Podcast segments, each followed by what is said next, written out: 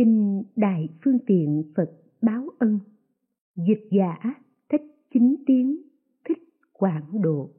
Phật lịch 2506 Dương lịch 1962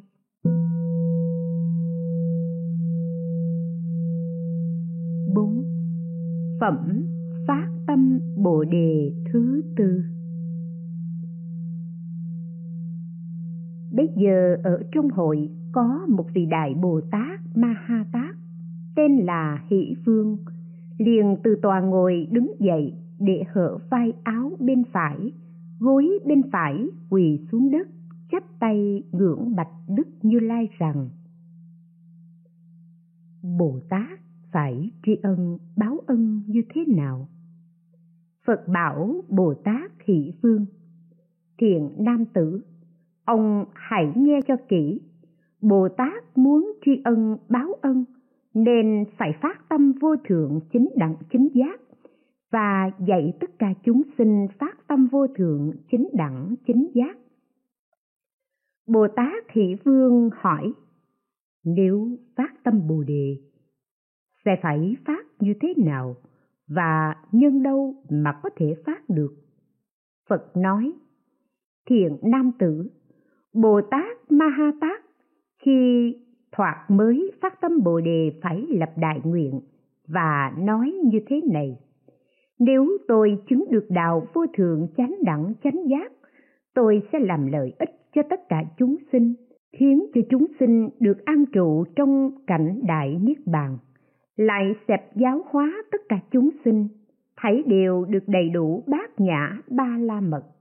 Như thế, gọi là tự lợi cũng gọi là lợi tha. Cho nên bồ tát khi thoạt mới phát tâm bồ đề, thời được gọi là bồ đề nhân duyên. Chúng sinh nhân duyên, chính nghĩa nhân duyên 37 phẩm trợ đạo pháp nhân duyên, thâu nhiếp tất cả cội gốc thiện pháp. Cho nên bồ tát được gọi là bậc đại thiện, cũng gọi là cội gốc lành của tất cả chúng sinh vì vậy mà Bồ Tát có thể phá trừ ba nghiệp ác ở nơi thân, khẩu, ý, vân vân cho tất cả chúng sinh. Tất cả những thệ nguyện của thế gian, tất cả thệ nguyện của suốt thế gian không có thệ nguyện nào bằng được thệ nguyện vô thượng chính đẳng chính giác. Thệ nguyện như thế thật không gì hơn được, không gì trên được. Bồ Tát khi thoạt mới phát tâm bồ đề, có năm việc.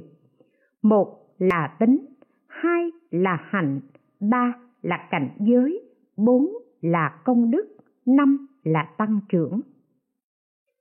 Bồ tát nếu hay phát được tâm bồ đề thì được gọi là ma ha tát quyết định sẽ chứng được đạo vô thượng chính đẳng chính giác trọn đại thừa hạnh. Cho nên khi thoạt mới phát tâm bồ đề tức hay thâu nhiếp được tất cả thiện pháp.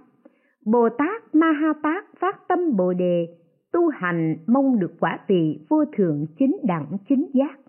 Nếu không phát tâm, quyết không thể nào thành được. Cho nên phát tâm là cội gốc của quả vị vô thượng chính đẳng chính giác. Bồ tát ma ha tát coi thấy chúng sinh phải chịu những sự khổ não, thì lòng sinh thương xót, nên bồ tát nhân tâm từ bi mà phát tâm vô thượng chính đẳng chính giác nhân phát tâm vô thượng chính đẳng chính giác mà hay tu tập 37 phẩm trợ đạo Pháp. Nhân tu tập 37 phẩm trợ đạo Pháp mà chứng được đạo vô thượng chính đẳng chính giác. Cho nên, phát tâm là cội gốc của đạo vô thượng Bồ Đề, do phát tâm Bồ Đề mới hay hành trì được Bồ Tát giới. Cho nên phát tâm gọi là gốc, gọi là nhân, gọi là nhành, gọi là lá, cũng gọi là hoa, lần lượt gọi là quả, cũng gọi là hạt. Bồ Tát phát tâm cũng có người thì được rốt ráo, có người thì không được rốt ráo. Người được rốt ráo thì mãi mãi cho đến khi chứng được đạo vô thường chính đẳng chính giác, trọn không bao giờ thoái chuyển. Còn người không được rốt ráo là trong tâm đã có sự thoái chuyển. Thoái chuyển có hai thứ, một là thoái chuyển rốt ráo, hai là thoái chuyển không rốt ráo. Người thoái chuyển rốt ráo là người chọn không thể phát tâm bồ đề chính đẳng chính giác, không thể suy tìm tu tập pháp đó được. Người thói chuyển không rốt ráo là người thường cầu phát tâm bồ đề thường tu tập pháp đó. Phát tâm bồ đề có bốn thứ. Một là nếu có thiện nam tử, thiện nữ nhân nào hoặc được coi thấy, nghe thấy những việc bất khả tư nghị của chư Phật, Bồ Tát liền sinh tâm cung kính và nghĩ rằng những sự của Phật, Bồ Tát là bất khả tư nghị. Nếu Phật, Bồ Tát chứng được sự bất khả tư nghị ấy, thì ta đây cũng quyết sẽ chứng được đạo vô thượng chính đẳng chính giác. Cho nên ta dốc lòng nhớ nghĩ đạo Bồ Đề và phát tâm vô thượng Bồ Đề. Hai là lại có người không được coi thấy những sự bất tư nghị của chư Phật, Bồ Tát mà chỉ nghe thấy cái tạng bí mật của chư Phật, Bồ Tát liền sinh tâm cung kính tin tưởng cầu đạo vô thường chính đẳng chính giác và ma ha bát nhã cho nên phát tâm bồ đề. Ba là, lại có người không được coi thấy những việc bất tư nghị của chư phật, bồ tát cũng không được nghe pháp. Mà do vì khi coi thấy pháp diệt rồi trong lòng nghĩ rằng, vô thượng phật pháp hay diệt trừ được vô lượng khổ não cho chúng sinh làm ích lợi lớn lao cho chúng sinh. Chỉ có chư phật bồ tát mới hay làm cho phật pháp được trường tồn bất diệt. Ta ngày nay cũng nên phải phát tâm bồ đề, khiến cho các chúng sinh xa lìa phiền não thể nguyện thân này của ta, dầu cho phải chịu mọi sự đại khổ não đi chăng nữa. Ta quyết giữ gìn phật pháp, khiến cho phật pháp được trường tồn mãi mãi ở thế gian, cho nên ta phát tâm bồ đề.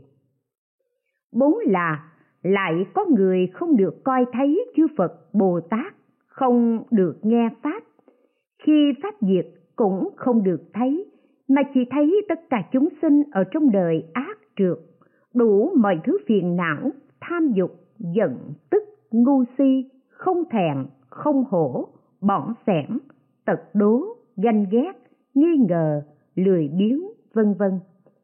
Thấy như thế rồi, liền nghĩ rằng, trong đời ác trượt này, chúng sinh chẳng chịu tu thiện, tâm nhị thừa còn không phát, nữa là tâm vô thượng chính đẳng, chính giác. Ta nay phải nên phát tâm bồ đề. Phát tâm bồ đề rồi, liền dạy bảo tất cả chúng sinh đều phát tâm vô thượng chính đẳng, chính giác. Bây giờ Ngài Hỷ Vương Bồ Tát lại bạch Phật rằng Lạy Đức Thế Tôn, Bồ Tát tri ân báo ân bằng cách tự phát tâm Bồ Đề và dạy bảo tất cả chúng sinh đều phát tâm Bồ Đề. Xong, Đức Như Lai thuở xưa khi còn phải sinh tử, thoạt mới phát tâm Bồ Đề là do nhân duyên gì? Phật dạy, thiện nam tử, về đời quá khứ lâu xa, kiếp số nhiều không thể kể tính được. Khi ta còn ở trong vòng sinh tử do phiền não trọng chướng tạo nên những nghiệp ác ở nơi thân khẩu ý nên phải đọa lạc vào các địa ngục như địa ngục a ha ha, địa ngục a ba ba địa ngục a đạt đa địa ngục phù đồng phủ địa ngục đại đồng phủ địa ngục hắc thạch địa ngục đại hắc thạch cho đến địa ngục hỏa xa. Ta nhớ khi ta phải đọa vào địa ngục hỏa xa, ta cùng với hai người bạn phải kéo một cái xe lửa bốc cháy nguồn ngục. Quỷ đầu trâu tên là a bàn ngồi ở trên xe, mắng miệng, nghiến răng, trợn mắt. Miệng, mắt, tai, mũi đều phun ra khói lửa, thân thể to lớn, tay chân gân guốc hình sắc tía đen, tay cầm gậy sắt, đánh đập luôn luôn. Mặc dầu ta bị đánh đập đau đớn, nhưng vẫn cố sức kéo. Lúc đó, hai người bạn của ta vì hơi sức yếu đuối kéo không nổi, nên bị quỷ đầu châu a bàn lấy đinh ba bằng sắt đâm vào bụng. Lấy gậy bằng sắt đập vào lưng, máu phun ra như suối chảy, đau đớn, khó nhẫn những người ấy cất tiếng kêu gào rất thảm thiết. Người thì kêu cha mẹ, người thì kêu vợ con. Nhưng dầu có kêu gào như thế, cũng chẳng ích lợi gì đối với mình. Lúc ấy, ta thấy những người bạn của ta chịu sự khổ não như vậy, lòng ta sinh ra thương xót.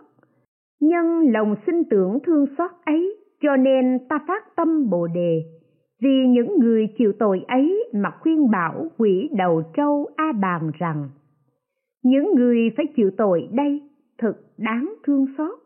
Xin ông hãy rủ lòng nới tay, đừng nên đánh đập họ tội nghiệp.